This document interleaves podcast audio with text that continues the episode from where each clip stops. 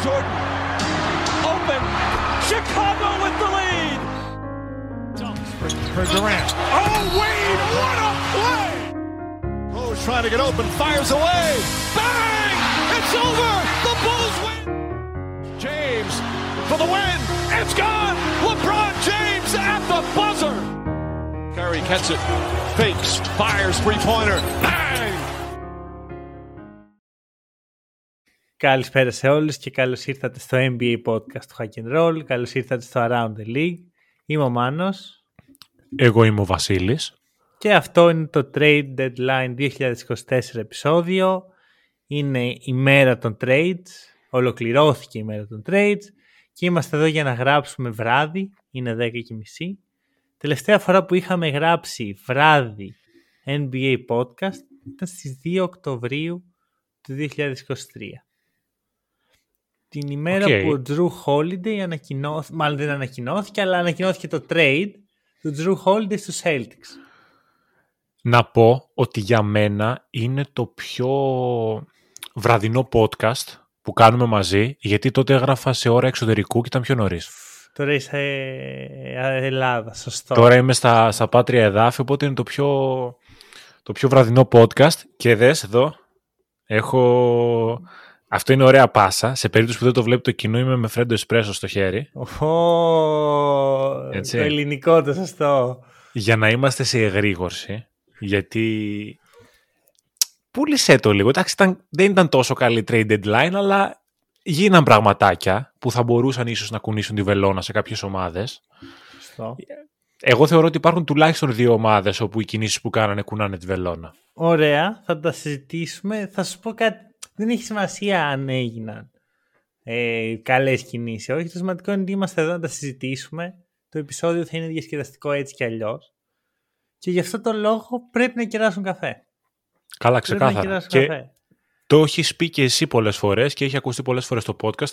Το σημαντικότερο πράγμα στο NBA δεν είναι το μπάσκετ. Ακριβώς. Οπότε και το podcast το δικό μας την ακολουθεί αυτή τη φιλοσοφία. Ακριβώς, ακριβώς. Trades λοιπόν, έχουμε κάποιες ομάδες που θεωρούμε ότι είναι έτσι πολύ... κάναν κινήσεις που άξιζαν να αναφερθούν και ομάδες που κάνουν κάποιες κινήσεις που θα αναφερθούν αλλά όχι με τόσο λεπτομέρεια πιθανώς. Ωστόσο θέλω να το πιάσουμε λίγο από την ουρά. Θέλω να μιλήσουμε για μια κίνηση που δεν έγινε. Μία γιατί είναι ένα όνομα που παίζει όλη μέρα. Στα αυτιά μου, στο Twitter μου, στο, στα social media γενικά, αλλά ποτέ Νομίζω είναι πολύ ξεκάθαρο ποιο όνομα είναι αυτό. ο DeAndre Jordan. Τι γίνεται με... και ξέρεις τώρα αρχίζουν και λένε ο Ντιάντρε Τζόρνταν. ναι, ναι, Οι ακροατές τρελάθηκαν. και αρχίζει να το κουκλάρει. Γιατί δεν έγινε trade ο DeAndre Jordan; Και πέτυχες και ένα όνομα, δεν ξέρω αν το έκανες επιτηδευμένα, που ξεκινάει πάλι από ντε. Σωστό, σωστό, όχι, η αλήθεια δεν το έκανε. Οκ. Dejounte Murray. Dejounte Murray που είχαμε και το tweet του Watch που ανακοίνωνε ότι θα μείνει στους Hawks. Αυτό πρώτη φορά νομίζω το βλέπω. Σίγουρα και εγώ δεν το έχω δει, νομίζω, σε άλλη trade deadline. Ότι παιδιά τελικά θα μείνει εδώ. Δεν ψήνονται οι Hawks να το ανταλλάξουν. Οι οποίοι να υπενθυμίσω ότι πριν λίγες εβδομάδες είχαν πει ότι τον ανταλλάζουν τον Μάρεϊ, αλλά μόνο αν πάρουν ένα πακέτο όπου συμπεριλαμβάνει δύο first round picks και έναν starter. Το έχουμε ξαναναφέρει όλα, στο podcast. όλα, όλα. Ε, και, και μια μερίδα γύρω και μια πατάτες και όλα, ρε. Και αν είστε οι Lakers και ένα δαχτυλίδι. Βάλτε στο πακέτο. ναι, ναι, έχουν και αρκετά, όντως. Ε, έστω in season tournament. Θα πάρουμε και in season tournament. είπανε. Έστω. Τι έγινε εκεί; Καταρχάς ξενέρωσα. Να σου Που πω την δεν αλήθεια. έγινε ή... Που δεν έγινε ρε. Που Οκ. δεν έγινε. Ήθελα να τον δω να γίνεται.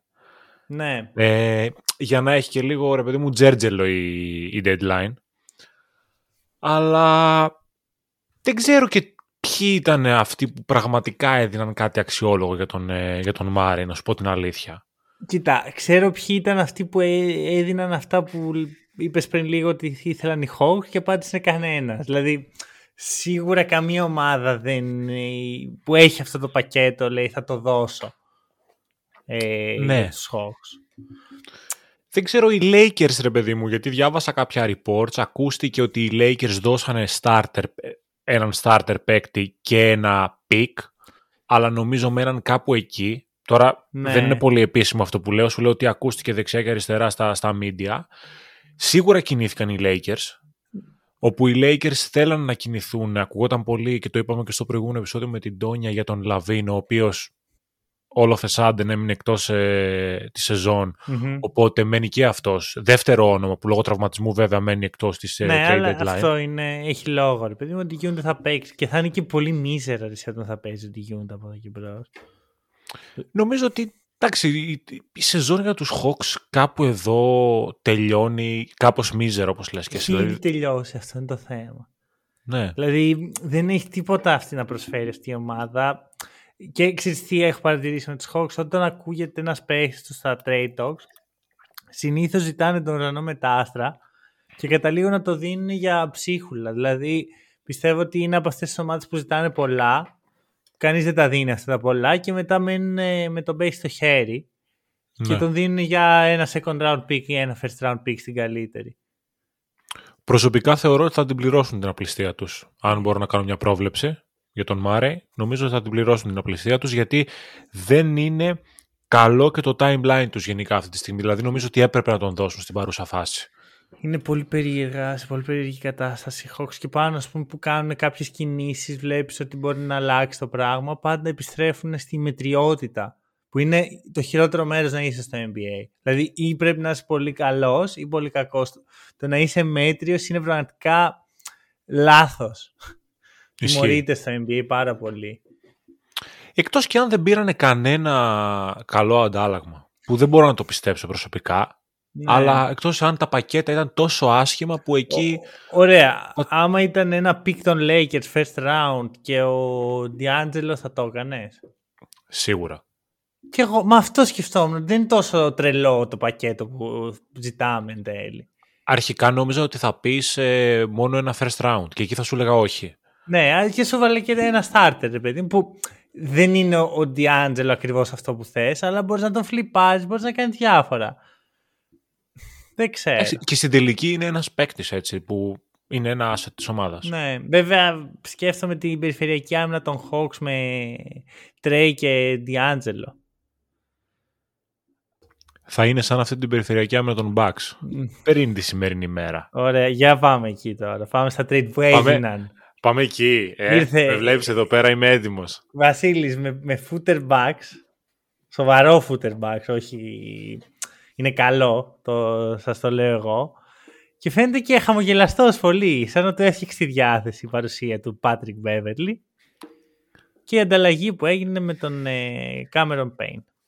Πάλι λίγο να τον ξεχάσω, να ξέρεις. Και ένα second round pick, αν δεν κάνω λάθος. Καταρχάς εγώ εξεπλάγιν που είχε μείνει second round pick. Νόμιζα ότι τα είχαμε δώσει όλα για τον Grounder. Ας ξεκινήσουμε από αυτό. Ισχύει και εγώ. δεν- Αλλά ξέρεις, κάπου βρίσκεις εκεί από το πουθενά εμφανίζονται κάτι second round picks στους Bucks και σε όλες τις ομάδες. Πρέπει οι Bucks να ανοίξαν το σιρτάρι και να λέγανε τι έχει μείνει εδώ πίσω και έβαλε το χέρι εκεί πέρα πίσω.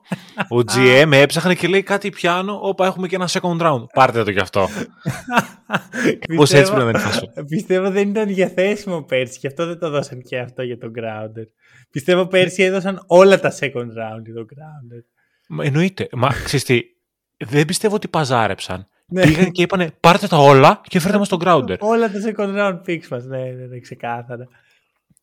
Μπορεί βασικά να είπανε θέλουμε, τι θέλετε για τον Grounder, θέλουμε 4 second round picks. Ωραία, πάρτε 5, έχουμε 5. Έχουμε πέντε. ε, Το πέμπτο τι να το κάνουμε δηλαδή, πού θα το δώσουμε; Έλαντε.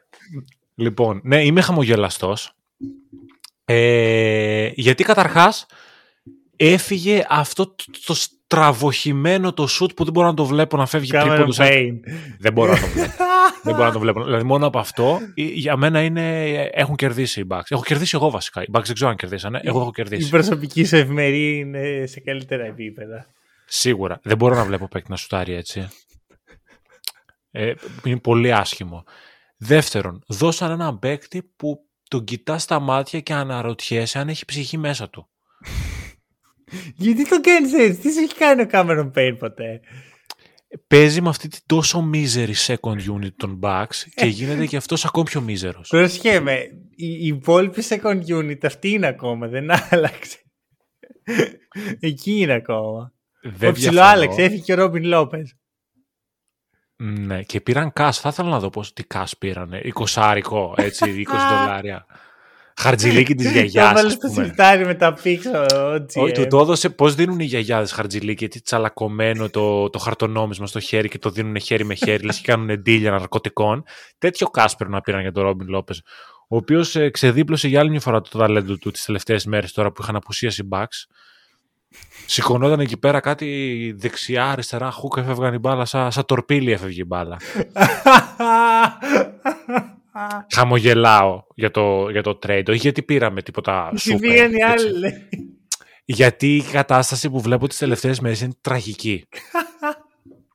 Οπότε έπρεπε να γίνει κάτι για να χαμογελάσω κι εγώ, κατάλαβες; Οκ, το, το δέχομαι. Η αλήθεια είναι ότι άμα είναι η- η- ο Doc Rivers και η κακή κατάσταση των Bucks να δίνουν αυτό το content, το εύχομαι.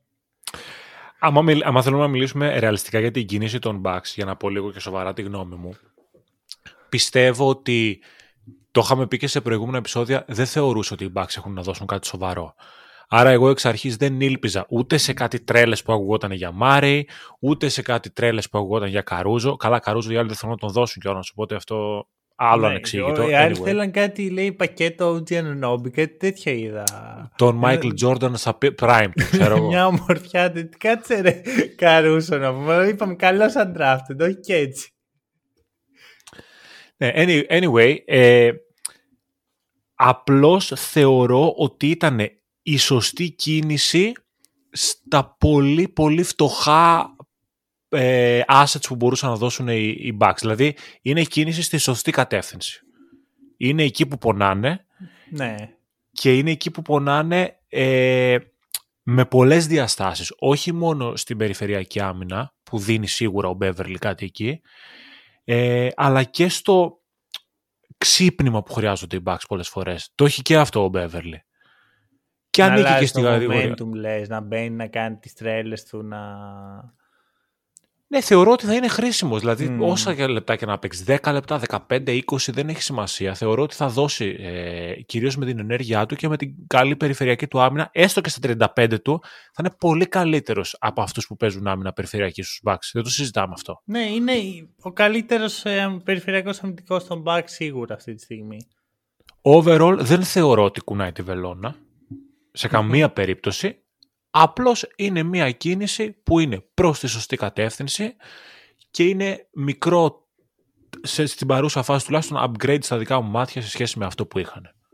Ναι, όχι, συμφωνώ κι εγώ. Ε, πιστεύω θα, υποτιμω, θα υποτιμηθεί σαν κίνηση. Ότι α, τι είναι αυτά, ε, σιγά τον Beverly, γιατί να φάρεις τον Beverly και τα σχετικά.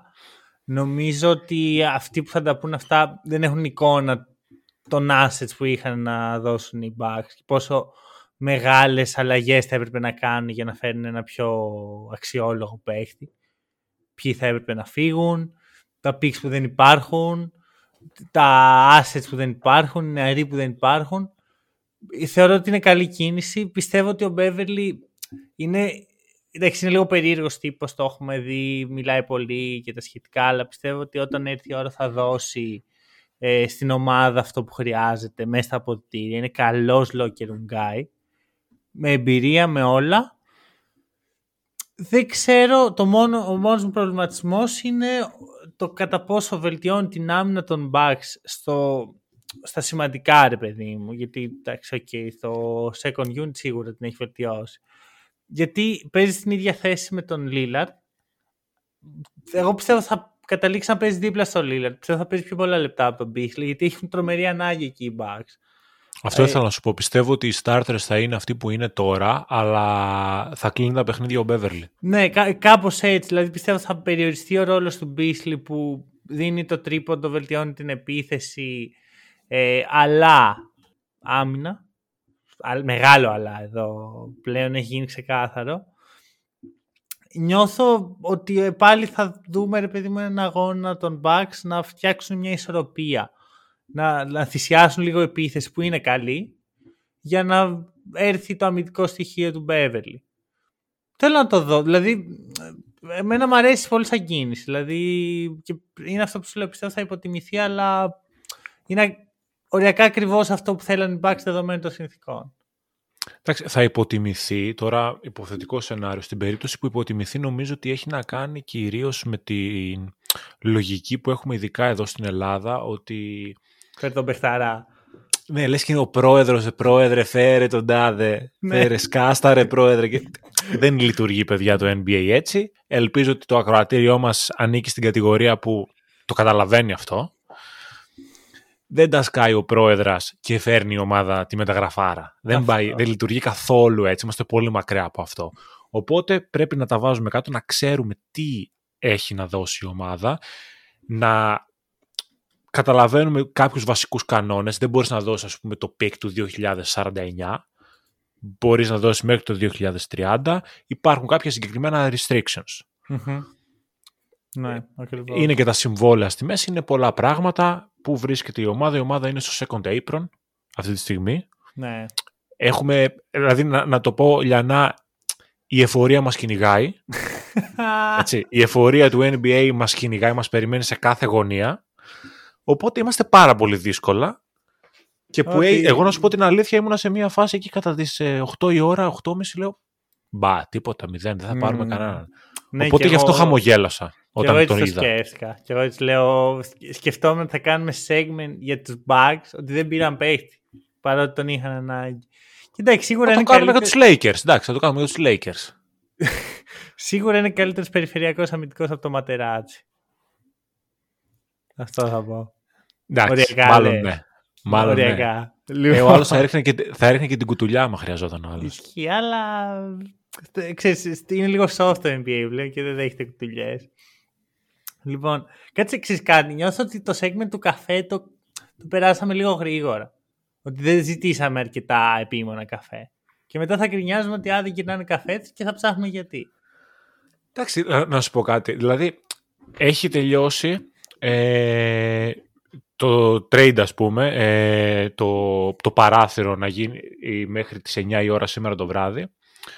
Γράφουμε 10 και μισή.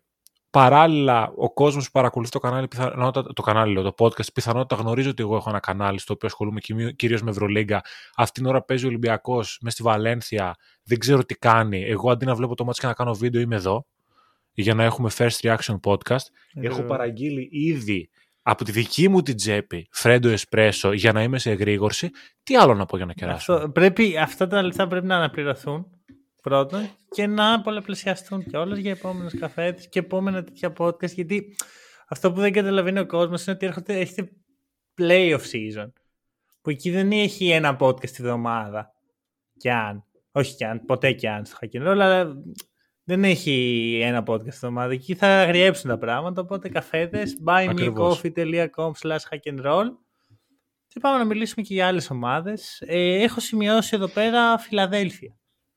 Philadelphia 76ers που κινηθηκε και ίσως έκανε την πιο, μία από τις πιο ηχηρές κινήσεις, απλώς την έκανε στην ώρα που μετά ξεχνιούνται οι κινήσεις. Από άποψη τώρα ονόματος. Πήρε τον Πάντι okay. Ε, νομίζω ότι αν δεν κάνω λάθος χρονικά ήταν η κίνηση που άνοιξε το χώρο των ε, ναι. trades. Ο, κάπου εκεί ήταν, στα πολύ πρώτα. Τώρα, για να είμαι ειλικρινής, δεν τα θυμάμαι και ακριβώς με το τι ώρα έγινε το καθένα. Ε, κίνηση που για μένα σίγουρα ε, βγαίνει κερδισμένη η Φιλαδέλφια. Βέβαια, μικρή παρένθεση εδώ πέρα, έχει το πάρα πολύ γνωστό πλέον πρόβλημα του Embiid. Mm. Άμα ο Embiid ήταν υγιής και έπαιζε όπως έπαιζε, θα ήμουν πολύ πιο high για τη συγκεκριμένη κίνηση. Ναι, ειδικά για φέτος. Ακριβώς. Αλλά σίγουρα είναι ένας παίκτης ο οποίος δίνει το, το 3D στοιχείο που χρειάζονται πάρα πολλές ομάδες. Και σίγουρα η Φιλαδέλφια χρειάζεται. Ε, σε πρώτη φάση τον βλέπω να παίζει κυρίως ε, να έρχεται από τον πάγκο, πίσω από τον Τομπάιας Χάρης, ο οποίος κάνει καλή χρονιά, αν και δεν είμαι ιδιαίτερος φαν του Τομπάιας, αλλά δεν αποκλείεται να τον βλέπουμε να κλείνει και παιχνίδια. Και έχει και πολλή εμπειρία, είναι ε, είναι μια πολύ καλή προσθήκη. Συν του γεγονότος ότι δεν δώσανε και κάτι τρελό. Ναι, μεν δίνουν συνολικά πέντε pieces σε αυτό το πακέτο, ναι. Αλλά οι δύο είναι παίκτες που δεν παίζουν. Δηλαδή ο Κορκμάζ οριακά του είχαν καρφώσει το δελτίο εκεί πέρα. Αυτό επιτέλους. Επιτέλους κατάφερε να ξεφύγει. Μα εγώ χάρηκα πιο πολύ για τον Κορκμάζ από αυτό το πακέτο, να ξέρεις. Και πρώτα αυτό είδα. Λέω, όπα ρε, ο Κορκμάζ. Και μετά λέει, α, έγινε και ο Buddy Hield εκεί. Ε, δώσανε τρία second round picks. Οκ.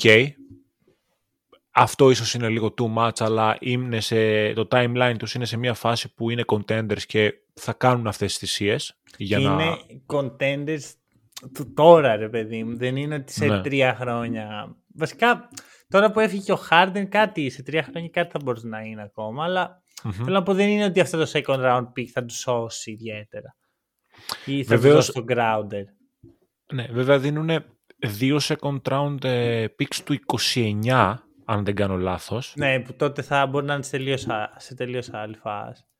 Ναι, δεν ξέρουμε αν ο Embiid θα είναι ακόμα στην ομάδα, σε τι κατάσταση θα είναι, οπότε εκεί Ναι. ενδεχομένως θα τα χρειαστούν, αλλά δεν είναι και κάτι τόσο σοβαρό για να το σκεφτούν τώρα. Αυτό, αυτό. Γενικώ, εγώ θα σου πω το εξής. Σαν κίνηση έχει ενδιαφέρον. Με τρομάζει λίγο, πάλι εδώ καταλήγουμε στην ισορροπία, ρε παιδί μου. Buddy Hill, Tyrese Maxey, αμυντικά. Δεν ξέρω αν είναι αυτό το δίδυμο που θέλω να έχω στα playoff. Δεν είναι κακός αμυντικός ο Buddy Hield. Ίσως εγώ... Κοίτα, δεν τον έχω στο μυαλό μου σαν καλό αμυντικό, αλλά δεν έχω δει και τόσο πολύ να, την εικόνα, να πω ότι α, έχω πλήρη εικόνα για τον Buddy Hill. Ας πούμε για άλλους παίχτες ξέρω ότι είναι κακοί, είναι καλοί. Για το Hill η αλήθεια είναι ότι είναι λίγο θολό το τοπίο, γιατί πάντα παίζει σε κάτι ομάδες λίγο περίεργες, που είναι σε περίεργη φάση. Έπαιζε για χρόνια στο Σακραμέντο, μετά από το Σακραμέντο πήγε στους ε, Pacers, δεν έχει παίξει ακόμα παιχνίδι στα playoff. Και πιθανότατα θα σπάσει αυτό φέτος, εκτός αν πάει πολύ στραβά ο τραυματισμός στο Embiid. Ε, νιώθω ότι είναι καλή κίνηση, δεν θα είναι game changer κίνηση που θα φέρει ας πούμε τα πάνω κάτω. Απ' την άλλη είναι καλό γιατί δεν χρειάζεται την μπάλα στα χέρια του και δε- δεν την παίρνει από το Μάξι που ο Μάξι με την μπάλα στα χέρια έχει κάνει πάρα πολύ καλά πράγματα φέτος.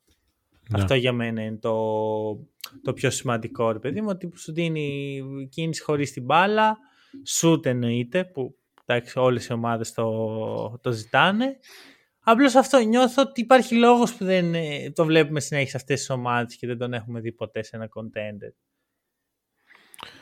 Κοίτα, εγώ θεωρώ, το είπα και πριν, δεν θεωρώ ότι είναι τόσο κακός αμυντικός ο Buddy Hield. Απλώς δύο σερί χρονιές παίζει σε ομάδες που είναι εξαιρετικές επιθετικά και αμυντικά είναι χαρταετός. Ναι, Οπότε θεωρώ ότι τον παίρνει και λίγο η μπάλα. Οκ, δεν είναι αμυντικός ογκόλιθος για να αλλάζει την άμυνά σου, αλλά θεωρώ ότι είναι τουλάχιστον decent αμυντικός εγώ προσωπικά. οκ, ωραία, θα το, εντάξει, τώρα θα είναι η στιγμή να το δείξει σε αυτό το πλαίσιο. Αλλά ναι, το είπες πολύ σωστά, η Φιλαδέλφια έχει αλλού το μυαλό της στην πραγματικότητα. Επίσης προσπάθησαν να πάρουν και τον Ντερόζαν. Αυτό θα έχει Είπε ότι θέλει να ενδιαφέρον. μείνει εκεί αυτός, ε. Ε, το Σικάγο είναι. Δηλαδή, αν λέγαμε στην αρχή του επεισοδίου για την Ατλάντα, το Σικάγο. Δεν καταλαβαίνω τι σημαίνει. Εγώ ξέρω τι συμβαίνει. Για πες. να ξέρεις ότι τα βράδια που δεν έχουν παιχνίδια ο Μπίλι Ντόνοβαν, ο Καρνισόβας και ο Ντερόζαν πρέπει να μαζεύονται για να παίζουν πόκερ. δεν εξηγεί αλλιώς. Εγώ αυτό πιστεύω ότι γίνεται. Αντί να, κάνει, τη- να ασχολούνται, ρε παιδί μου, με, με Ε, Σου λέει γιατί πράγματα να του- φύγω; Γιατί να φύγω; Άλλος αυτά 30 φεύγα χρονών, σικαγάρα εδώ πέρα, Πιθανότατα ποκεράκι. με το Michael Jordan, πιθανότατα, τώρα που δεν είναι και ιδιοκτήτης των Hornets. Μμμ. Βέβαια, αν παίζεις με το Michael Jordan θα χάνεις, οπότε. Δεν ξέρω. Ή μπορεί να, να, Μπορεί- να παίρνουν τα λεφτά του Jordan και γι' αυτό να, να μένουν εκεί. να- δεν ξέρω, δεν ξέρω. δεν, δεν βρίσκω άλλο λόγο. Δηλαδή, άμα δεν παίζεις, ας πούμε, μέρα παραμέρα πόκερ και να είσαι εθισμένος στον τζόγο, Μόνο πόκερ. Δεν υπάρχει Ναι, κανένας άλλος Πόκα, ρε παιδί μου. Πο, ή πόκα, ή κά- κάτι τέτοιο, δεν ξέρω. Κάτι άρρωστο, ρε παιδί μου. δεν νομίζω ότι υπάρχει λόγος να κάτσεις στο Σικάγο αυτή τη στιγμή. Λοιπόν, Να πω εδώ επίσης ότι το είδα μόλις τώρα σε ένα, σε ένα report, δεν το, δεν το ήξερα, οι, οι Chicago Bulls από το 2021 μέχρι και σήμερα δεν έχουν κάνει κίνηση στο trade deadline. Ωραίο. Ήταν από τότε πήρα το Βούσεβιτς. Πήρα το Βούσεβιτς και έκλεισαν εκεί το, το πακέτο. Από τη μία το καταλαβαίνω, γιατί άμα έχεις κάνει κίνηση το Βούσεβιτς, λες Φυσάστε για άστο- μούρτι μετά. άστο καλύτερα. καλύτερα τίποτα παρά τέτοιες κινήσεις. Να θυμίσω τα ανταλλάγματα, μέσα στα ανταλλάγματα ήταν ο Wendell Carter Jr. και ένα pick που μετά εξελίχθηκε σε ένα πολύ... Ένα παίχτη, δεν ξέρω αν τον ξέρετε, τον Franz Wagner. Ε, τέτοια μέρα πριν δύο χρόνια, τρία χρόνια πλέον. Μεγαλώνει, μεγαλώνει και το high and roll. Ε, και να πω ότι τότε ήμουν και λίγο high σε αυτήν την κίνηση. Έλεγα, α, ωραία κίνηση. Καλά θα πάνε οι, οι Bulls με τον Vucevic, θεωρώ. Βέβαια τότε είχαν και τον Μάρκανεν. ναι, αυτό πήγα να πω. Οι Bulls τότε κοντέψαν να θάψουν και τον Μάρκανε, ναι. Ναι, το, ε, παραλίγο ήταν πολύ κοντά. Οπότε εγώ θα πω καλύτερα που ο Μάρκανε δεν κατέληξε. Ο, συγγνώμη, ο Βάγνερ δεν κατέληξε εκεί πέρα. Ω, καλά. Αν και σκέψου ρε εσύ, Μάρκανεν, Βάγνερ στην ίδια ομάδα. Λοιπόν, γιατί μιλάμε για άλλα πράγματα εκτός από τις Πάμε, κινήσεις που πάμε, γίνουν ναι. σήμερα. Λοιπόν, New York Knicks. New York Knicks που θεωρώ αν υπάρχει ένας ξεκάθαρος winner στην όλη τη δικασία είναι οι Knicks. Ε, σήμερα κάναν ουσιαστικά ένα μεγάλο trade με τους Detroit Pistons πήρανε τον Alec Burks και τον Bojan Bogdanovic και δώσαν στα σοβαρά ανταλλάγματα. Κοιτάξτε, τον Μάλακα Ιφλίν και τον Ivan Fournier και ο παίξει εκτός rotation, ok. Δώσαν τον Quentin Grimes. Συγγνώμη λίγο, πιστεύεις ότι ο Μάλα Κάιφλιν είχε ξαπακετάρει τη βαλίτσα ή ήταν ακόμα. Ό,τι Έτσι; την είχε. ρε. Κάτσε, έχει πέρασει σχεδόν μήνα από το που πήγε ο Ανουνόμπι εκεί. Ε, εντάξει, Όχι λέω. σχεδόν, παραπάνω από μήνα έχει περάσει. Κρίμα το παιδί, Σπίτι ξαναμάζευε. δεν είχε βρει σίγουρα. Οκ. Σου λέει κάτσε να περάσει 8 Φλεβάρι και μετά θα ψάξω σπίτι, ας πούμε. Τώρα με τσάμπα. Και ε, δώσαν και δύο second round picks. Εντάξει, οι Knicks κάτι, δεν ξέρω τι έχουν πιει, το μαγικό ζωμό και κάνουν καλές κινήσεις. Φέτος. Εκπληκτικές κινήσεις. Εκ- Ου. για μένα είναι εκπληκτικές κινήσεις. Είναι με διαφορά οι winners. Όχι μόνο της trade deadline, γενικά τη σεζόν ως προς τα trades. Μμμ, μαζί σου. Ε, θεωρώ ότι το roster αυτή τη στιγμή σε σχέση με το πώς ξεκίνησε είναι τουλάχιστον ένα επίπεδο πάνω. Για να μην είμαι υπερβολικός και πω κάτι περισσότερο. Κοίτα, ουσιαστικά έφυγε ο Μπάρετ, ο Quickly και ο Grimes και ήρθε ο, ο Ανουνόμπι και ο Μπόγιαν. Εγώ να ξέρεις, είμαι πολύ, είμαι πολύ χάρη στον Μπόγιαν. Και εγώ, κοίτα, βέβαια, έχω να τον δω να παίζει όντως πάρα πολύ καιρό. Έπαιζε, αλλά έπαιζε τώρα του- στο πόδι. Σε έπαιζε στο δρόμο που λέμε. Street Αυτό, basketball. αυτό κάπως δηλαδή έτσι. θέλω να τον δω λίγο πρώτα για να πω ποια είναι η θέση του Μπόγιαν, ας πούμε, στο NBA αυτή τη στιγμή. Απλώς σε μένα το take μου είναι ότι επειδή έπαιζε εκεί που έπαιζε, είχαμε ξεχάσει ποιος είναι ο Μπόγιαν. Το ακούω. Το ακούω. Εγώ θεωρώ ότι είναι...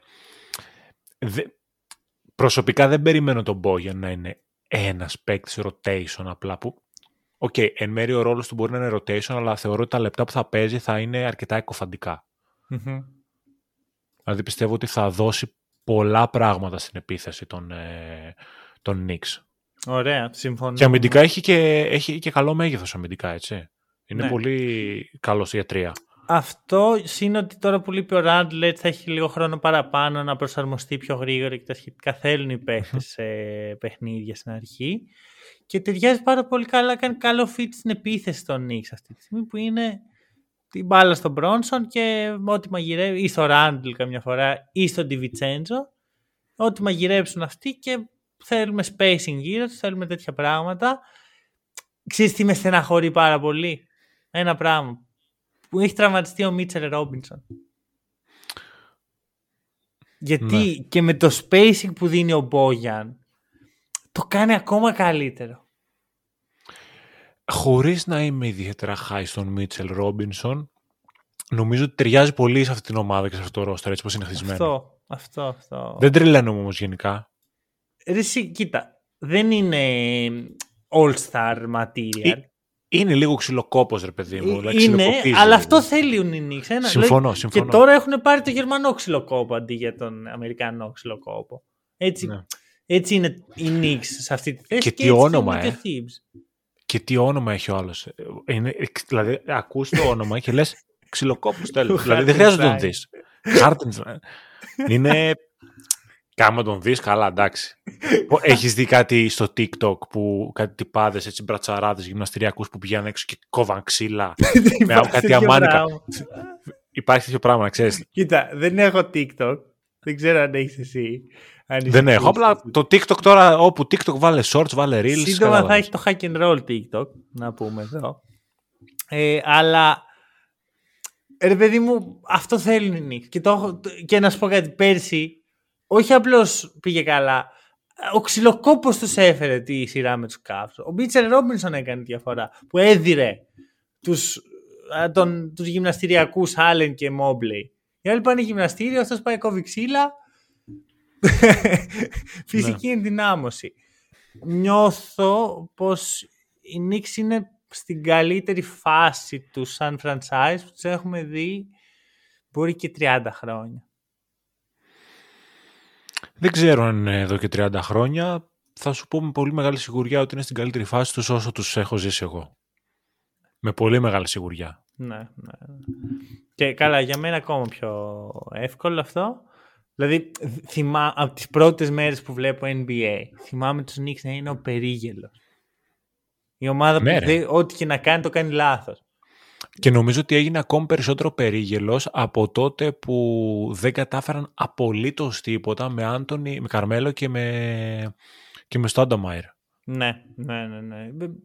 Αυτό μετά, ας πούμε, είχαν ένα καλό μήνα με τον Τζέρεμι Λίν, το κατέστρεψαν και αυτό. Είχαν ένα μισή καλό χρόνο με τον Μπορζίνκι, το κατέστρεψαν και αυτό. Δηλαδή, ό,τι έπιανε αυτή η ομάδα γινόταν στάχτη. Και ξαφνικά βλέπεις, ήρθε ο Λίον Ρόουζ, στην αρχή και αυτός δεν έπεισε. Αλλά τώρα σιγά σιγά με σταδιακές κινήσεις και με μια μανατζερική εταιρεία από, από πίσω του έχει γίνει δουλίτσα. Λείπει το κομμάτι. Αλλά θα σου πω ότι είναι dark horse η νίκη για μένα. Δηλαδή, κάναμε κάποια στιγμή ε, ένα power rank της Ανατολής και τους ξέχασα. Θα τους έβαζα εκεί μαζί με, δηλαδή, μαζί με Pacers, ας πούμε. Και ο πιο πάνω από τους Pacers αυτή τη στιγμή. Συμφωνώ. Και για, και για μένα αυτή τη στιγμή είναι πάνω τους Pacers. Δεν είναι πάνω όμως. Α, βασικά, άμα ο Embiid δεν γυρίσει, είναι σίγουρα πάνω και από τους Sixers. Ναι, ναι, ναι. Ή αν γυρίσει, ας πούμε, μία εβδομάδα πριν τα playoffs. Συμφωνώ. Ναι. Από ε... τους άλλους τρεις δεν θεωρώ ότι είναι πιο πάνω όμως. Σίγουρα όχι σε star power. Θέλ, θέλω να δω. Δεν θα εκπλαγώ να φτάσουν τελικούς Ανατολή. Και να αποκλείσουν. Ποιους; Τους Bucks. Μπορούν να το κάνουν. Και τους hit μπορούν, πιστεύω. Δεν σου λέω ότι θα ψυχημάτιζα σε αυτό. Σου λέω ότι το βλέπω να συμβαίνει. Τέλος πάντων, αυτό θα το πούμε και αργότερα σε playoff και τέτοια, ναι. αλλά θεωρώ ότι δεν μπορούν. Είναι κακό fit η Bucks για τους ε, Knicks. Βέβαια, αλλάξαν πολλά στο roster, ναι. οπότε θέλω να τους δω και λίγο έτσι. Δεν, δεν το βλέπω ιδιαίτερα. Δηλαδή okay. τους βάζω εκεί τέταρτος στα Power okay. Rankings. Πάμε στην άλλη πλευρά του trade. Detroit Pistons. Detroit Pistons. Και εδώ έχω να πω πολλά. Ρίση είναι κάποιες φορές... Κάνεις ζωή κύκλους, ωραία. Κάνεις ζωή κύκλους. Βλέπεις, οι Pistons θες κάνουν την πρώτη κίνηση από όλους.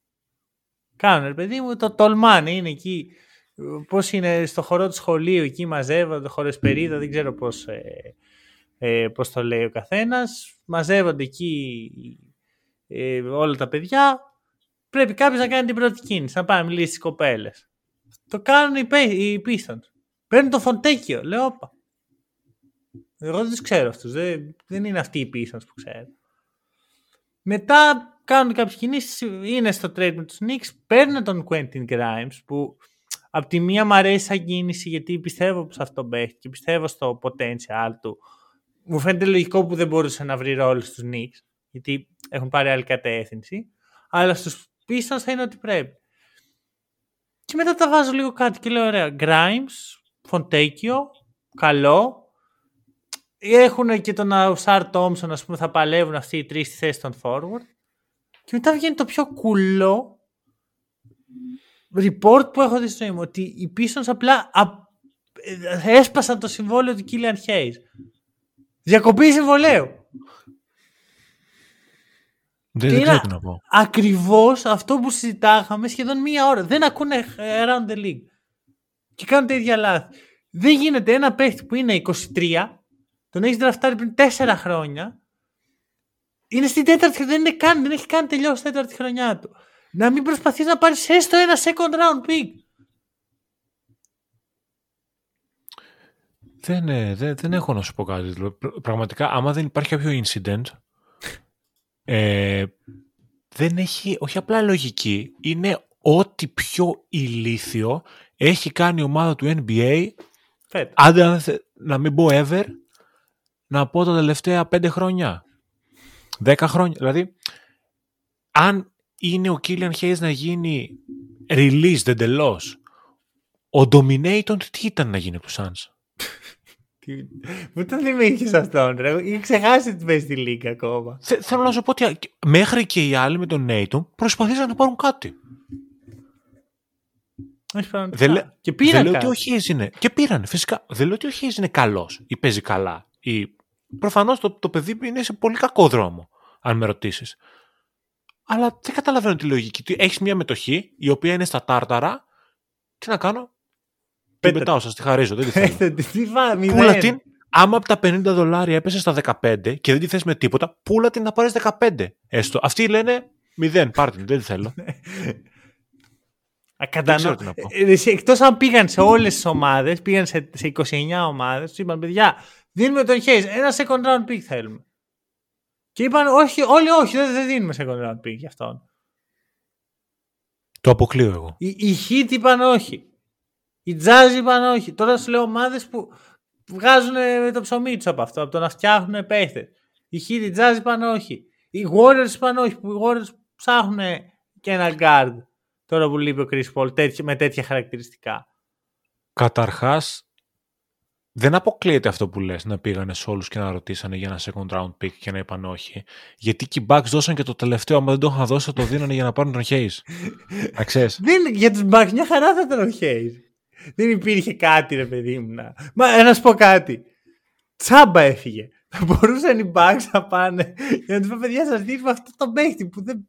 Το, το Θανάση ξέρω εγώ. Δεν μπορείς να δώσει Θανάση. Το, Το Ρόμπιν Λόπες αντί για το μετρητά. Ρόμπιν Λόπες ναι, που, που έδωσες και λεφτά. Όχι πήρε, πήρε λεφτά οι Bucks. Φαντάζεσαι να έδινες λεφτά και πάρτε και το Μπρο, Ρόμπιν. ε, Έχω την εντύπωση ότι αυτό έγινε, να ξέρεις. Έχω την εντύπωση, θα το ψάξω όσο μιλάμε. Τώρα μου ήρθε φλασιά να, θυμ- να σκέφτομαι πόσο άσχημα πρέπει να νιώσει. ο Συγγνώμη, Robin εγώ Lopez. είδα ότι οι Milwaukee Bucks δίνουν στους Sacramento Kings το Ρόμπιν Λόπες και έλεγε φορκάς. Όχι. Κέκας. Και κας. δηλαδή δώσαν τον Ρόμπιν Λόπες. Εγώ αν ήμουν. Ε, δε- stop λίγο. Εγώ αν ήμουν ο Ρόμπιν Λόπες θα είχα κόψει τον μπάσκετ αυτή τη στιγμή. Είναι ντροπή.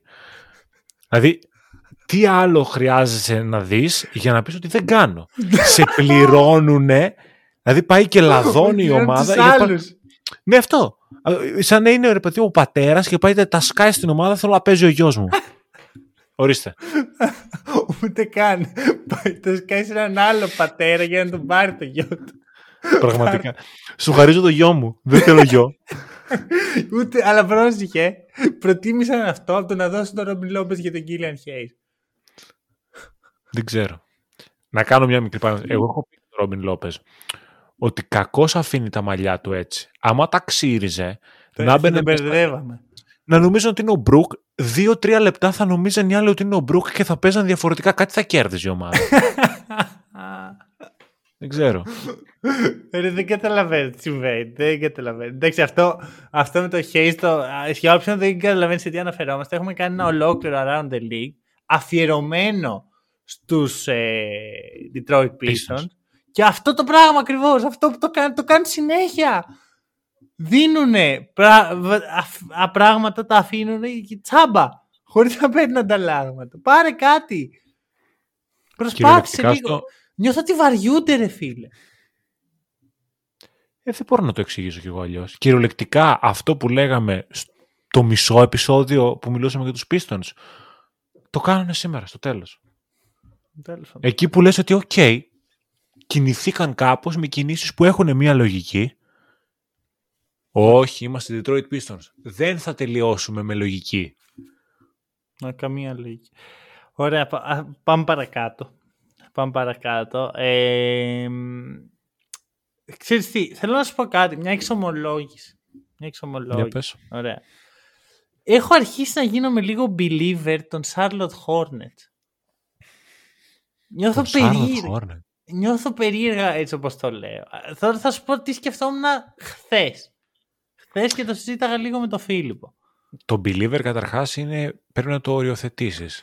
Ότι... Believer ως προς το τι, δηλαδή άμα πίστευες μέχρι σήμερα ότι δεν είναι καν ομάδα μπάσκετ και, τώρα... είναι... Πιστεύω στις Hornets ότι υπάρχουν. ναι. Όχι θα σου πω. Νιώθω ότι το κόρ που φτιάχνουν ας πούμε είναι καλό. Δεν ξέρω αν με απατάει κάτι ας πούμε ή τα μάτια μου ή οτιδήποτε. Ας πούμε έχουν το λαμέλο Mm-hmm. Έχουν τον Brandon Miller, ο οποίος τελευταία από τη στιγμή που τον πέταξε στο Fantasy και μετά είναι φανταστικός. Και τον πήρα εγώ. Εσύ τον πήρες. Mm-hmm. Φαντα... Εξαιρετικός ο Brandon Miller. Ο Mark Williams, ο οποίος απλώς έχει το θέμα με του τραυματισμούς, αλλά άμα είναι υγιής είναι πολύ καλό asset. Εντάξει, μετά υπάρχει, υπάρχει πλέον ο Grant Williams που πήραν σήμερα, που εμένα μου αρέσει πολύ δεν εκτιμήθηκε πολύ από τους Maps, θα το συζητήσουμε. Εντάξει, και, εντάξει, τον Bridge δεν τον μετράω γιατί δεν πιστεύω ότι θα είναι στο long term πλάνο των Hornets. Νιώθω ότι απλώς είναι εκεί για να φύγει. Αυτά. Εντάξει. Καλά είναι για Hornets. Πήρανε και τον ε, Μίσιτς. Πήραν τον Εντάξει, δεν είναι στο Young Core ο Μίσιτς, αλλά... Όχι, δεν είναι. Το αναφέρω απλώς γενικά. Ε, θεωρώ ότι θα έτσι πως είναι τώρα και με το Λαμέλο που ακόμα έχει θέματα με τον αστραγαλό του, εγώ τον βλέπω το Μίσιτς να παίρνει κάποια λεπτάκια. Ωραίο θα είναι αυτό. Ωραίο να δείξει τι αξίζει. Α πούμε Γιατί για τους Bucks ο Μίσιτς θα ήταν μια χαρά. Κάνα και τους Bucks οριακά και εγώ μου θα ήμουν μια χαρά. ε, έχουμε και το ίδιο όνομα. ε, λέει. Γιατί εντάξει, ο Μίσιτς ήταν στην πιο κατάλληλη ομάδα για εκείνον στο NBA, θεωρώ. Ναι, μια ομάδα με πάρα πολλούς γκάρτ ισχύει. Νιώθω ότι θα πάρει την ευκαιρία τουλάχιστον τώρα. Βέβαια είναι σε ένα περιβάλλον πολύ μίζερο. Αυτό που λέγαμε πριν για το second unit των Bucks, το έχουν οι Hornets γενικά σαν franchise τα τελευταία τρία χρόνια. Είναι όμως, ξέρεις, είναι διαφορετικό για έναν παίκτη ο οποίος δεν έχει παίξει στη λίγκα. Ναι. Δηλαδή και σε μίζερη second unit θα έχει τον ενθουσιασμό να μπει να παίξει. Κάτσε μη μπει και first unit τώρα χωρίς Λαμέλο. Καλά, δεν το αποκλείω κι εγώ. Πάντως για να επιστρέψω στη συζήτηση με τους Hornets, δεν είμαι κάποιος τρελός believer του συνόλου των Hornets. Είμαι believer του Λαμέλο. Είμαι believer του Mark Williams. Είμαι believer του, του, του Miller, του Brian Miller. Hey. Έχουν τρία-τέσσερα καλά κομματάκια στο, στο roster τους. Ναι. Οπότε, εντάξει, ή κάτι γίνεται. Για Hornets είναι είμαστε... καλά. Ναι, είναι και μίζερο το franchise μου, έχεις δίκιο σε αυτό. Είναι μίζερο το, το franchise. Δηλαδή, να σου πω κάτι Βλέπεις τον προπονητή τους, Steve Clifford. Πέρα από το ότι δεν έχει καμία δουλειά να προπονεί τέτοιες ομάδες, δεν ταιριάζει καθόλου σε μια νεανική ομάδα, ας πούμε, με τα χαρακτηριστικά των Hornets. Αλλά το κυριότερο είναι ότι το βλέπεις τον άνθρωπο ότι δεν ψήνεται εκεί, δεν έχει πολύ όρεξη να προπονεί. Να γενικά, όχι τους Hornets, γενικά. Ναι, ναι, ναι. Είναι ο τύπος ο οποίος απολύθηκε από τους Hornets για να τον ξαναπροσλάβουν μετά αφού προσπάθησαν. Δηλαδή, ε, απολύθηκε, ήρθε ο Μπορέγκο. Αυτός δεν βρήκε δουλειά στο ενδιάμεσο, δεν έκανε κάτι άλλο με τη ζωή του. Προσπάθησαν να πάρουν τον Γκένι Άτκινσον. Ο Άτκινσον τους είπε: Δεν ψήνομαι, θα κάτσω να είμαι βοηθός στους Warriors. Και τους λέει: Ωραία, ας πάρουμε πάλι το Steve Clifford. Είχε πάρει καλά την προηγούμενη. Αλλά ε, όλα αυτά, να το πούμε, ότι έχουν γίνει με παλιά διοίκηση. Δηλαδή, όταν μια ομάδα αλλάζει διοίκηση, σίγουρα πρέπει να περιμένει αλλαγές. Τώρα, αν αυτές θα είναι καλές ή κακές, βέβαια για τους Hornets δεν πάει και πολύ πιο κάτω. Και το λέω ειλικρινά αυτό. Το πιστεύω ότι για τους Hornets το, το πιο κάτω είναι να διαλυθεί το franchise. Δεν νομίζω ότι θα πάει πιο κάτω με τα assets που υπάρχουν στην ομάδα, αλλά επειδή είναι Hornets, μην το λες και με τόση σιγουριά. τι, να, να δώσουν το λαμέλο για τον Κίλιαν Hayes. Πλέον δεν μπορούν να τον δώσουν, το Ναι, ξέχασες. δεν- Αυτό δεν μπορεί. Το Ρόμπιν Λόν, Λαμέλο και Κάς. Τι να πω, δεν ξέρω, δεν ξέρω πόσο πιο κάτω. Αλλά αυτό, κρά, κράτα Hornets κυρίως για του χρόνου. Τώρα εντάξει, φέτος δεν θα πούμε πολλά πράγματα ακόμα. Μόνο Όχι, όταν για μένα το, το αποκλειστούν πιο τα ενδιαφέρον το πιο ενδιαφέρον φέτος έχει να κάνει με τον Brandon Miller, Μμμ. να τον δούμε τι μπορεί να κάνει τώρα που έχει βρει χώρο στο ρόστερ και μου αρέσει πολύ σαν στυλάκι, αλλά αυτό θα το πούμε σε επόμενο επεισόδιο. και άμα θα παίξει ο Μίσιτς αυτό. Αυτό. Ε, Mavericks. Για μένα οι Mavericks είναι μετά τους Knicks σήμερα. Ου, Τους έχω εκεί. PJ Washington.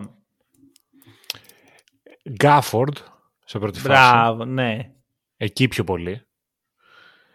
Ε, για μένα η κίνηση η καλή είναι που παίρνουν τον Daniel Gafford. Μμμ, ναι. Γιατί θ- θέλανε να παίξει πίσω από το Lively, ο οποίος είναι εξαιρετικός για rookie στα 19 του, αλλά δεν, αν πιστεύεις ότι έχεις κάποιες αξιώσεις στα playoffs, δεν μπορείς να είσαι με αυτή την επιλογή στο 5 μόνο. Μμμ. Νομίζω ότι ο Γκάφορντ είναι ένας παίκτης που εντάξει, ο Λούκα μπορεί να τον κάνει τον πιο μάγκα ψηλό που υπάρχει στο NBA αυτή τη στιγμή.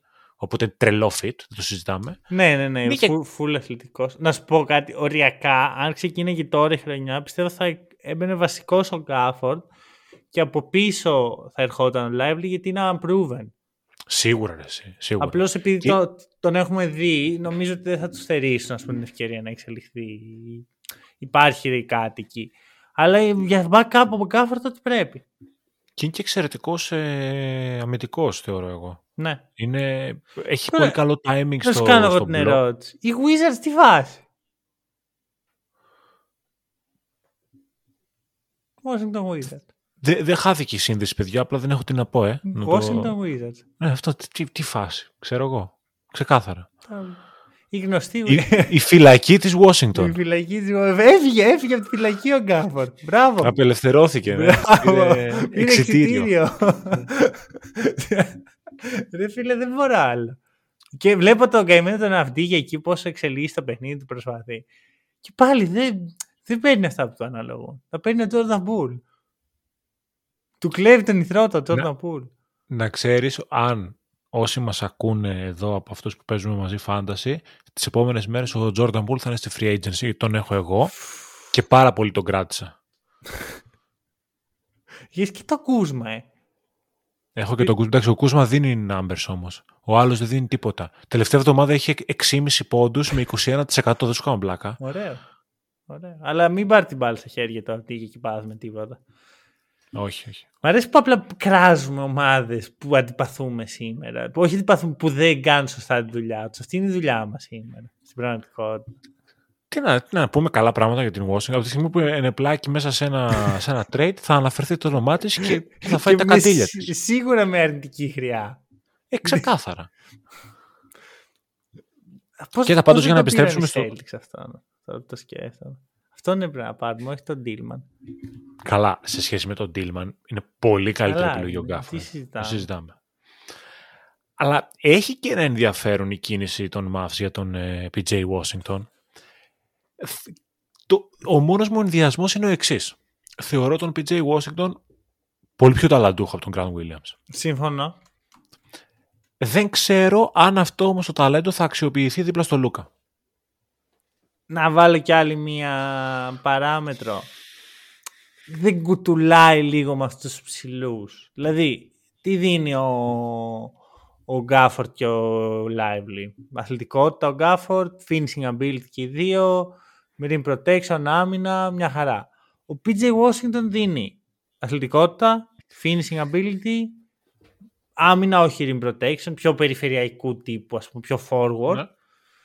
όχι τρίποντο σε καλό βαθμό. Σίγουρα δεν είναι Grant Williams. Δεν ξέρω αν καταλαβαίνεις που το πάω. Σίγουρα όμως δεν είναι και Γκάφορτ που δεν σουτάρει τρίποντο. Σουτάρει με 35% το παιδί. Ναι. Δεν εννοώ ότι θα παίζουν στην ίδια θέση. Εννοώ ότι όταν θα είναι μαζί ο PJ Washington και ο Gafford π.χ. ή ο PJ Washington και ο Lively. Ο Lively έχει ένα potential να σουτάρει, αλλά ίσως είναι λίγο μακρινό αυτό. Όταν θα είναι αυτοί όλοι μαζί στο παρκέ, το spacing νιώθω ότι χαλάει λίγο. Δεν νομίζω όμως ότι θα είναι ποτέ όλοι αυτοί μαζί στο παρκέ. Δηλαδή ποια Όχι- πεντάδα όχι και οι σκέφτεσαι. τρεις. Οι Καλά, δύο και οι τρει- τους. και οι τρεις σίγουρα. Ε, δηλαδή στην περίπτωση ας πούμε που πάμε μέσα με είτε Lively, Gafford και στο 4 ο PJ ε, Washington ναι. έχουμε τόσο θέμα θεωρείς; Κοίτα θα σου πω, Καϊρή Λούκα δίνουν έτσι κι αλλιώς spacing και gravity πάρα πολύ και οι δύο.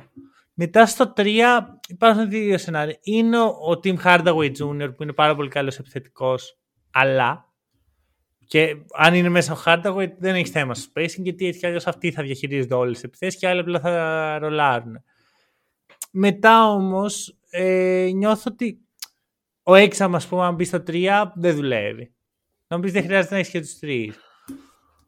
Νιώθω αυτό. Τα χαρακτηριστικά του Williams τέριαζαν καλύτερα, αλλά δεν έχει φάνει και στην πράξη αυτό, αν είμαστε ειλικρινείς.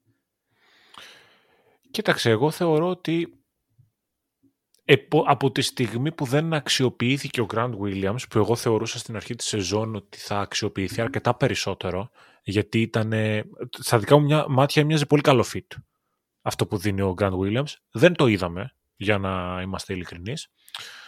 Έχει ενδιαφέρον η, η κίνηση με τον PJ Washington.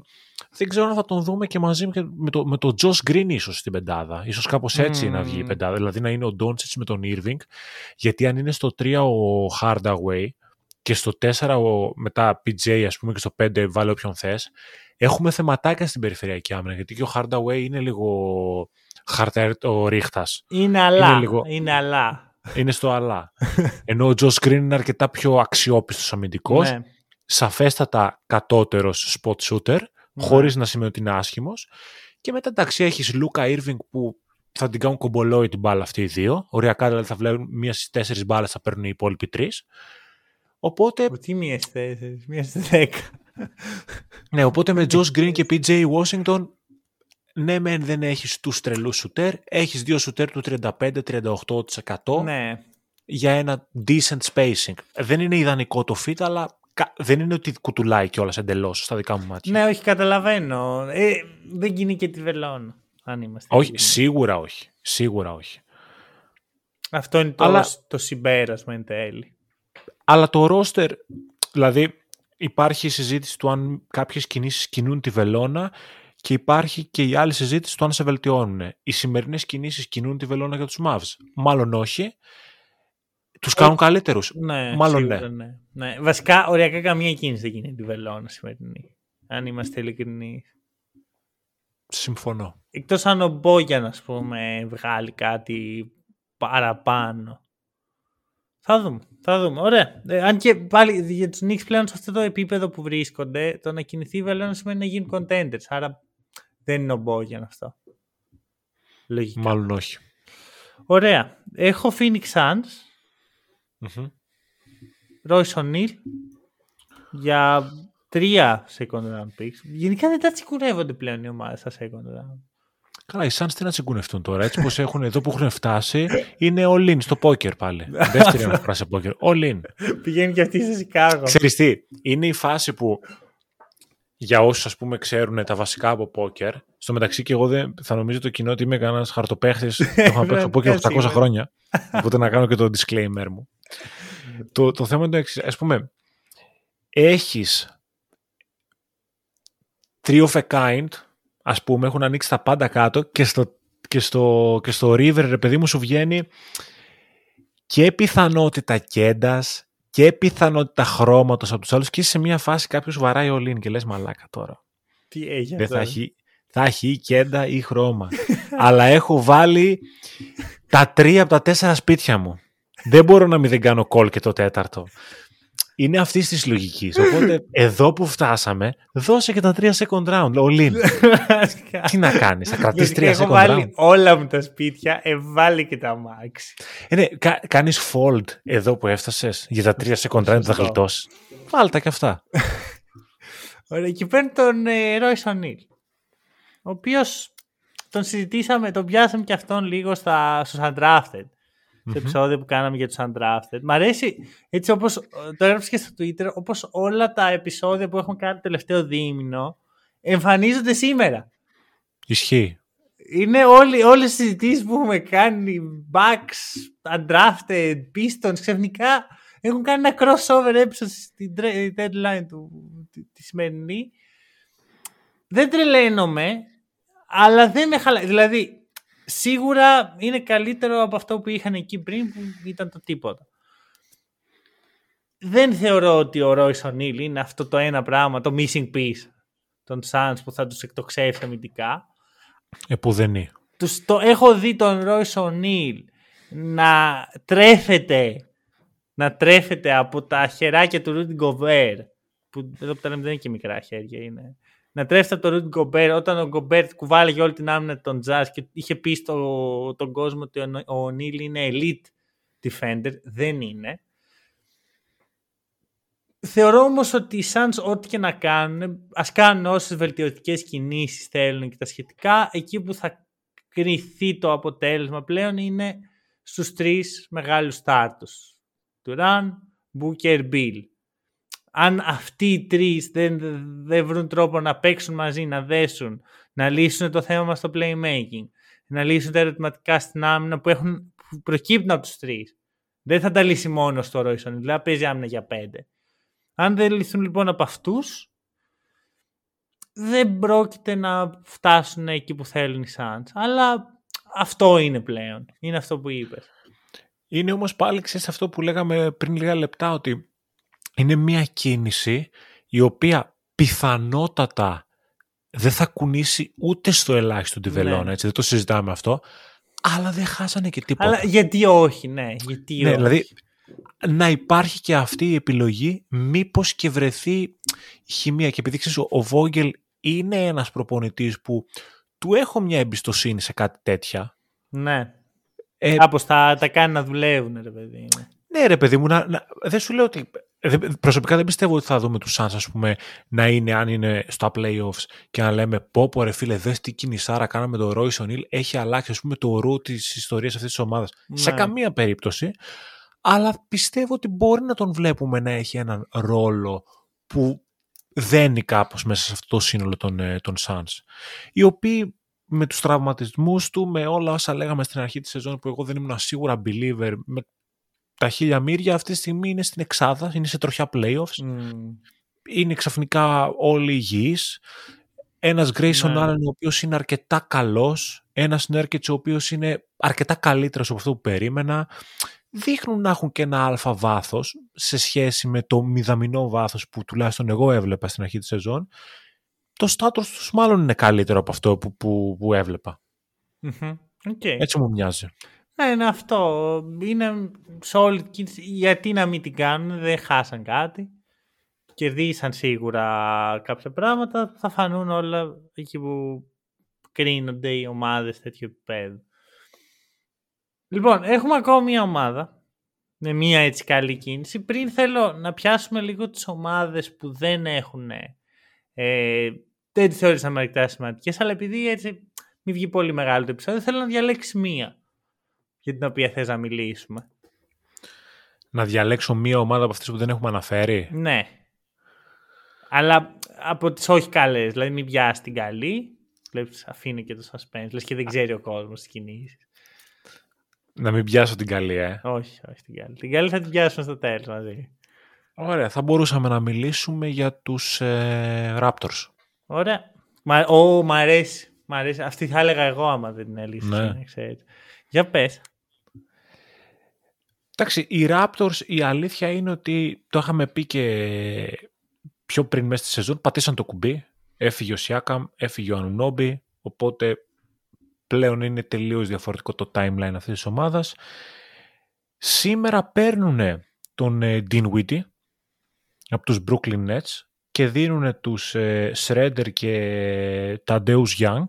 Ο οποίος στην Dinwiddie θα γίνει waived από τους ε, Nets, ε, mm-hmm. συγγνώμη, τους Raptors. Θα γίνει waived από τους, ε, από τους Raptors. Νομίζω ότι αδειάζουν χώρο στο, στο roster. Ε, υπάρχει και άλλη κίνηση να, πριν ε, μπούμε σε αυτή τη διαδικασία που έχει περισσότερο ενδιαφέρον. Αυτό... Είναι αυτή που εμπλέκονται οι Utah Jazz. Ε, και στη συγκεκριμένη κίνηση παίρνουν τους ε, Κέλιο Λίνικ και αυτό δεν ξέρω καν πώς προφέρεται να ξέρεις. Ο Τσάι Αγμπάτζη. Ο Τσάι Αγμπάτζη.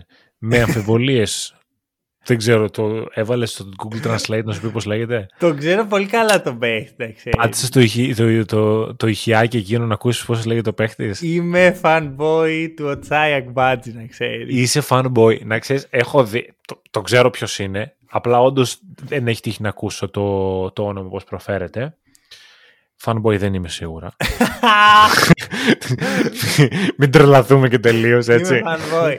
Είμαι believer. Πιστεύω αυτή η κίνηση θα είναι η πιο under the radar κίνηση του σημερινού trade deadline. Ο Τσάι Ακμπάτζη. Τον έμαθες όμως. Άκου, άκου, να σου εξηγήσω λίγο. Ωραία. Για πες.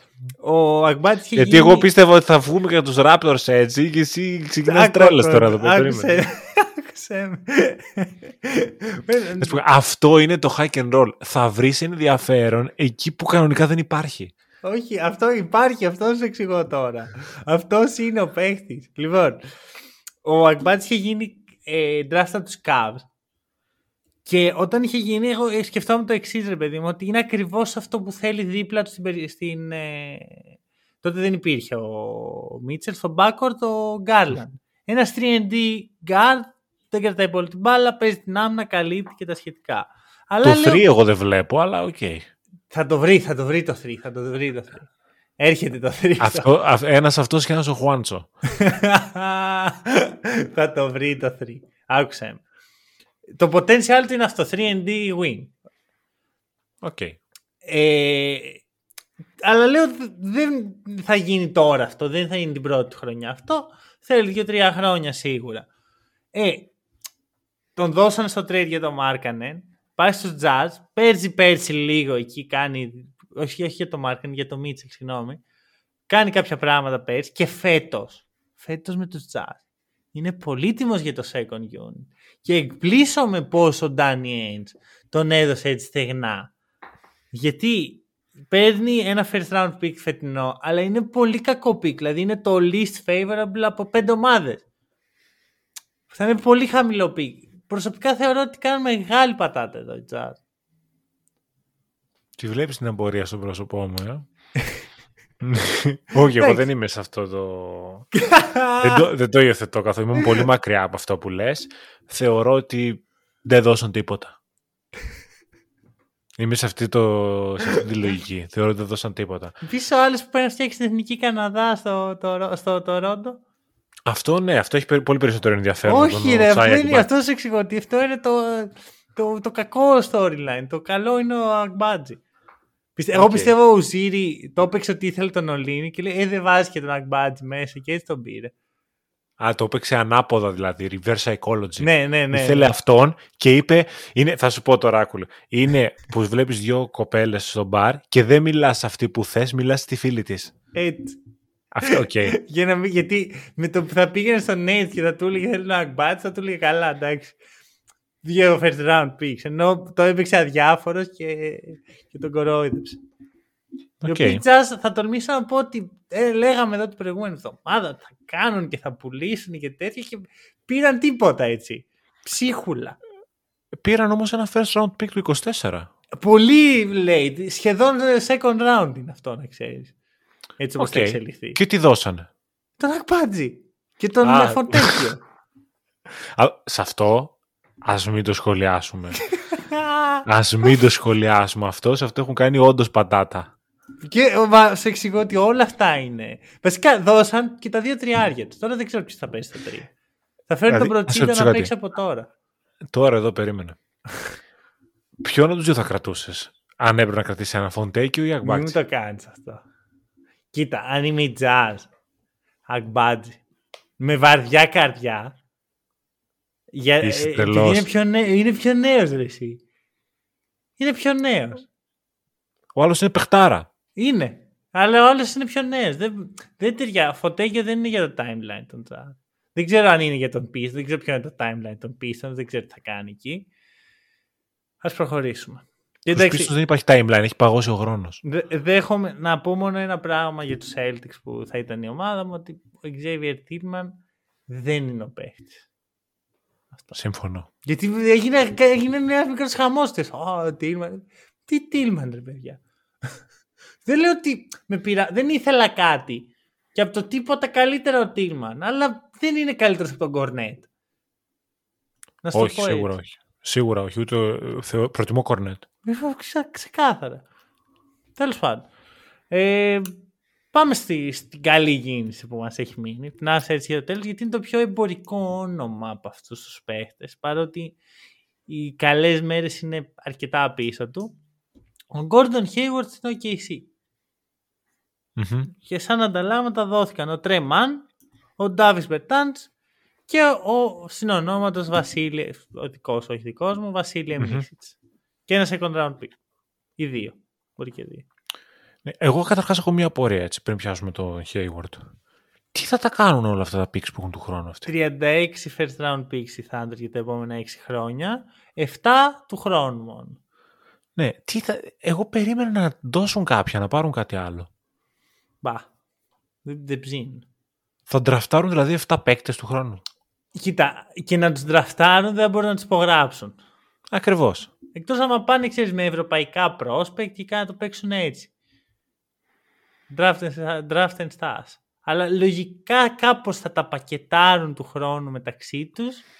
Κοίτα, εδώ ίσως είναι η πρώτη φορά που δούμε αυτή τη στρατηγική του μαζεύω picks να πηγαίνει έτσι. Δηλαδή ότι έχω τόσο πολλά picks που οι άλλοι το ξέρουν, ξέρουν ότι θέλω να ξεφορτωθώ, οπότε μου τα παίρνουν χρονιά.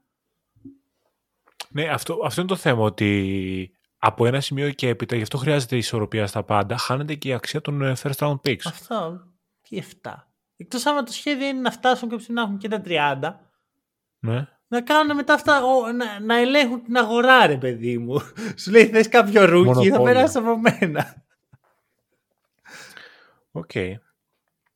Πάντως για τον ε, Hayward, εγώ είμαι λίγο, όχι high ακριβώς, είμαι όμως λίγο θετικός με τη συγκεκριμένη κίνηση. Κοίτα, νομίζω ότι το name of the game σήμερα είναι αυτό, safe κινήσεις. δηλαδή καμία ομάδα δεν ανοίχθηκε πολύ. Πήραν εκεί όλοι τους παίχτες που ήθελαν, που, που δεν πολύ ήθελαν, αλλά τους άρεσαν κιόλας. Ε, εκτός από τους Raptors πήραν τον Agbaji. Πολύ καλή κίνηση αυτή. Πήραν okay. ακριβώς αυτό που ήθελα. Έψαχνες να σου πω, έψαχνες thumbnail για το επεισόδιο, τον Agbaji βάλε. Βγήκε μόνο του. Δεν χρειάζεται κάτι άλλο. Δεν ξέρουν κάποιος είναι αυτός. Ε, στα λόγια μου έρχεσαι. θα το μάθουν όμως. θα τον μάθουν. Παίρνω hot take ότι κάποια στιγμή ο Ακμπάτ θα είναι thumbnail του hack and roll. Βέβαια μπορεί να είναι τα χειρότερα takes που έχουν υποθεί. Αυτό δεν είναι hot take. Αυτό δεν είναι hot take αφού εσύ τα βάζεις στα thumbnails. Μπορείς να τον βάλεις άμα θες. Σου λέω θα, θα το αξίζει. Να αξίζει, κανείς δεν παίρνει thumbnail αν δεν το αξίζει. Οκ. Πρέπει να είσαι ή πολύ καλός ή πολύ κακός. Το δέχομαι. Η μετριότητα δεν επιβραβεύεται. Όπως λέγαμε και στην αρχή. Πες για το Hayward. Εντάξει, ο Hayward είναι ένας παίχτη ο οποίος έχει ταλαιπωρηθεί όσο λίγοι με τους τραυματισμούς του διαχρονικά στην καριέρα του. Ε, ήταν σε αυτό το κακομίζερο franchise το τελευταίο διάστημα που θεωρώ ότι κάπως χαραμίστηκε. Να ξέρεις εγώ, όταν ο Hayward είχε πάει στους Celtics, ήμουνα πάρα πολύ high. Oh, καλά, εγώ να δεις πούμε με το κινητό στο χέρι και περίμενα να δει αν θα μείνει στη Utah, αν θα πάει στους Celtics, αν θα πάει στους Heat. Ναι. Είχα βγει, είχα βγει έξω και κοίταγα το κινητό μου, λέει, τι θα κάνει ο Hayward, ρε άμα. Και καθόμουν από πάνω. Πηγαίνει σε ένα πάρα πολύ ταλαντούχο και νεανικό ρόστερ και θεωρώ ότι μια τέτοια προσωπικότητα που είναι και αρκετά ταπεινός μόνο καλό μπορεί να κάνει στην περιραίουσα ατμόσφαιρα του, του franchise συν του γεγονότος ότι είναι και ένας καλός παίχτης. Ναι. Δηλαδή είναι μια επιπλέον λύση σίγουρα από τον πάγκο. Δεν μπορώ να τον φανταστώ να είναι starter στους ε, τωρινούς OKC έτσι πως παίζουν. Αλλά ναι, why not; Δηλαδή είμαι τώρα που το ξανασυζητάμε πούμε, και το σκέφτομαι, είμαι αρκετά πιο, πιο θετικός από ό,τι ήμουν πριν μερικά λεπτά. Ναι, όχι, εντάξει. Για μένα πρώτα είναι το veteran leadership και μετά είναι αυτό. Δίνει μέγεθος που εντάξει, η Thunder δεν είναι εκεί η πιο god ομάδα. Θα το χρειαστούν αυτό. Βάθος έχει στοιχεία τα οποία ξέρεις, δεν τα δεν είναι ότι δεν τα έχουν οι Thunder, δεν τα έχει κανείς γιατί έχει είναι πολύ ιδιαίτερος σαν παίχτης Κάνει πολύ ενδιαφέροντα πράγματα. Κάνει τα πολύ βασικά άψογα ή τουλάχιστον τα έκανε γιατί okay. Okay, όταν έχεις περάσει όλους αυτούς τους τραυματισμούς, κάτι σου έχει πάρει. Δεν μπορείς να είσαι ο παίχτης που ήσουν. Μ' αρέσει, μ' αρέσει και θα παίζει και λίγο, δεν θα έχει πολύ φόρτο στο σώμα του. Είναι τόσο όσο χαίρομαι που οι Thunder δεν έκαναν μεγάλη κίνηση. Δηλαδή θα μπορούσαν να πάνε ας πούμε για κάτι καλό. Δεν ξέρω αν θα το βρίσκαν ποτέ αυτό κάτι καλό διαθέσιμο γιατί είναι και τι υπάρχει στην αγορά.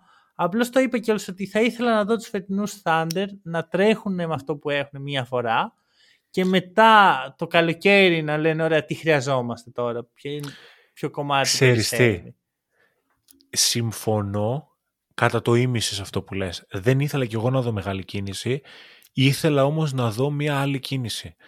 Περίμενα να πάνε για backup center. Α, ένα γκάφορντ ας πούμε. Ε, θα ήταν πολύ ωραίος ο Γκάφορντ εκεί. Ναι. Γιατί νομίζω ότι βλέπουμε τον Τσέτ να προδίδεται από το κορμί του. Λες αυτή κουράστηκε. Ρε εσύ, η ομάδα, ο, ξέρεις ο Γουέμπι π.χ. που είναι ο, ο έτερος ας πούμε rookie που συγκρίνονται πάρα πολύ φέτος, είναι σε μια ομάδα που αγωνιστικά δεν έχει στόχους. Mm-hmm. Οπότε είναι πολύ διαφορετική η πίεση που έχει πρώτα η πνευματική και κατ' επέκταση και η σωματική. Ο Τσέτ, επειδή παίζει σε μια ομάδα που κάνει πρωταθλητισμό και επειδή κουβαλάει μόνος του στη συγκεκριμένη θέση, θεωρώ ότι έχει κουραστεί πολύ περισσότερο και γι' αυτό βλέπουμε. Το είχαμε συζητήσει μάλιστα και στο επεισόδιο, το είχε αναφέρει ο, ο Φίλιππος, το λεγόμενο με rookie wall. Ο ναι. συγκεκριμένος το συναντάει μπροστά του γιατί βρίσκεται σε μια ομάδα που είναι δύσκολο ένας rookie να προσαρμοστεί, να είναι σε επίπεδο, ακόμη και contenders να, μην είναι, να είναι εκεί κοντά και να κουβαλάει τη θέση μόνος του χωρίς να υπάρχει από πίσω σοβαρό backup. Ναι, ρε παιδί στο κακό του βράδυ δεν μπορεί να κάτσει λίγο να πάρει μερικές ανάσες, θα πρέπει να βγει αυτός μπροστά πάλι. Μα, σκέψου ιστορικά πόσες ομάδες που θέλουν να κάνουν κάτι αξιόλογο στα playoffs έχουν βασιστεί ε, τόσο πολύ σε ένα rookie. Κοίτα, μόνο οι Lakers του, του Magic και του Kareem με Magic rookie. Ε, εγώ σου λέω να υπάρχουν και κάποια άλλα παραδείγματα, αλλά είναι λίγα. Δεν υπά... Κοίτα, το περι... περιέργω το έψαχνα αυτό πρόσφατα. Α, ξέρεις τι, πέρυσι κάναμε τα crossover και έψαχνα quiz ας πούμε και ήθελα να δω ποιοι είναι οι πρωταθλητές rookie, ποιοι έχουν παίξει τα περισσότερα λεπτά, γενικά τέτοια στοιχεία. Και ισχύει αυτό που λες, δεν υπάρχουν πολλοί ε, rookies που να έχουν βρεθεί σε πρωταθλήτρια ομάδα και είναι και ο κύριος λόγος που δεν πιστεύω ότι η Thunder είναι έτοιμη γι' αυτό. Γιατί ο δεύτερος πιο σημαντικός παίχτη είναι ένας rookie. Και εδώ μιλάμε ότι οι rookies συνήθως δεν έχουν καν ρόλο. Δεν έχουν καν πάνω από 10 λεπτά σε αυτές τις ομάδες. Ακριβώς. Οπότε... Αυτή την κίνηση περίμενα εγώ σήμερα να σου πω την αλήθεια. Αλλά πάλι ρε συ και, και να φέρναν τον backup ψηλό δεν θα άλλαζαν πολλά πράγματα γιατί πάλι ο, ο Τσέτ θα ήταν ο βασικός, πάλι θα έπαιζε 30 λεπτά, πάλι θα ήταν εκεί. Δεν αλλάζει αυτό. Νομίζω ότι αυτό είναι μέρος του process απλώς. Και πρέπει θα να το, το έχουν αποδεχτεί οι Thunder. Θα είχε όμως την πολυτέλεια να μην παίζει 30, να παίζει 25, 23, 22 στα πιο εύκολα παιχνίδια. Μπορεί αυτό. αυτό ισχύει αυτό. Είναι σωστό. Okay. Okay. Ωραία. Αυτό νομίζω ότι κλείσαμε το κεφάλαιο mm-hmm. deadline. Μια... Χωρίς, okay. χωρίς πολλά πολλά. Χωρίς πολλά πολλά. Συνολικά, όχι μόνο τη σημερινή ημέρα, αλλά από την ε, σεζόν και τις κινήσεις που γίνανε μέσα στη σεζόν, τα trades που γίνανε μέσα στη σεζόν, τα διορθωτικά trades, σε εισαγωγικά το διορθωτικά, ποια θεωρείς ότι είναι η καλύτερη κίνηση; Η κίνηση μάλλον όχι καλύτερη, δεν είναι σωστή λέξη, η κίνηση που έτσι όπως εξελίχθηκαν τα roster θα έχει το μεγαλύτερο value ας πούμε στην ομάδα που Κοίτα, έγινε. μετά τη συζήτηση που κάναμε σήμερα νομίζω θα συμφωνήσουμε κιόλας ότι είναι OG Anunobi. Σίγουρα, για μένα δηλαδή... σίγουρα είναι OG Anunobi, ναι. Και βλέπεις και το τι δόθηκε έτσι. Δηλαδή ναι. ξεφορτωθήκαν τον Barrett, θα τολμήσω να πω εγώ, και δόθηκε και ο Quickly, ο οποίος ο Quickly δεν έχει πάει πολύ καλά μέχρι τώρα στο Toronto. Όχι ότι αυτό είναι ενδεικτικό ότι έτσι θα συνεχίσει για πάντα, αλλά αυτή τη στιγμή δεν είναι και ο. Δηλαδή, μοιάζει ο ρόλος του, του έκτου παίχτη να του πάει καλύτερα. Όπως συχνά συμβαίνει με τέτοιους παίχτες. Θα το δούμε όμως. Θα πρέπει να, δούμε λίγο χρόνο, να δώσουμε λίγο χρόνο στο Weekly να το δούμε. Αλλά σίγουρα ο Anunoby για μένα. Συμφωνώ 100%. Και δεύτερος, close second, ο Τσάιακ Πάντζης στους Raptors.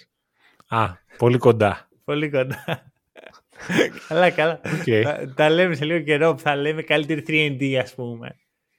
Και θα είναι συζήτηση. Άντε να δούμε τι θα ξανακούσουμε στο επόμενο επεισόδιο. λοιπόν, αυτά από εμάς. Ευχαριστούμε πολύ όσοι μας ακούσατε. Τα λέμε σύντομα.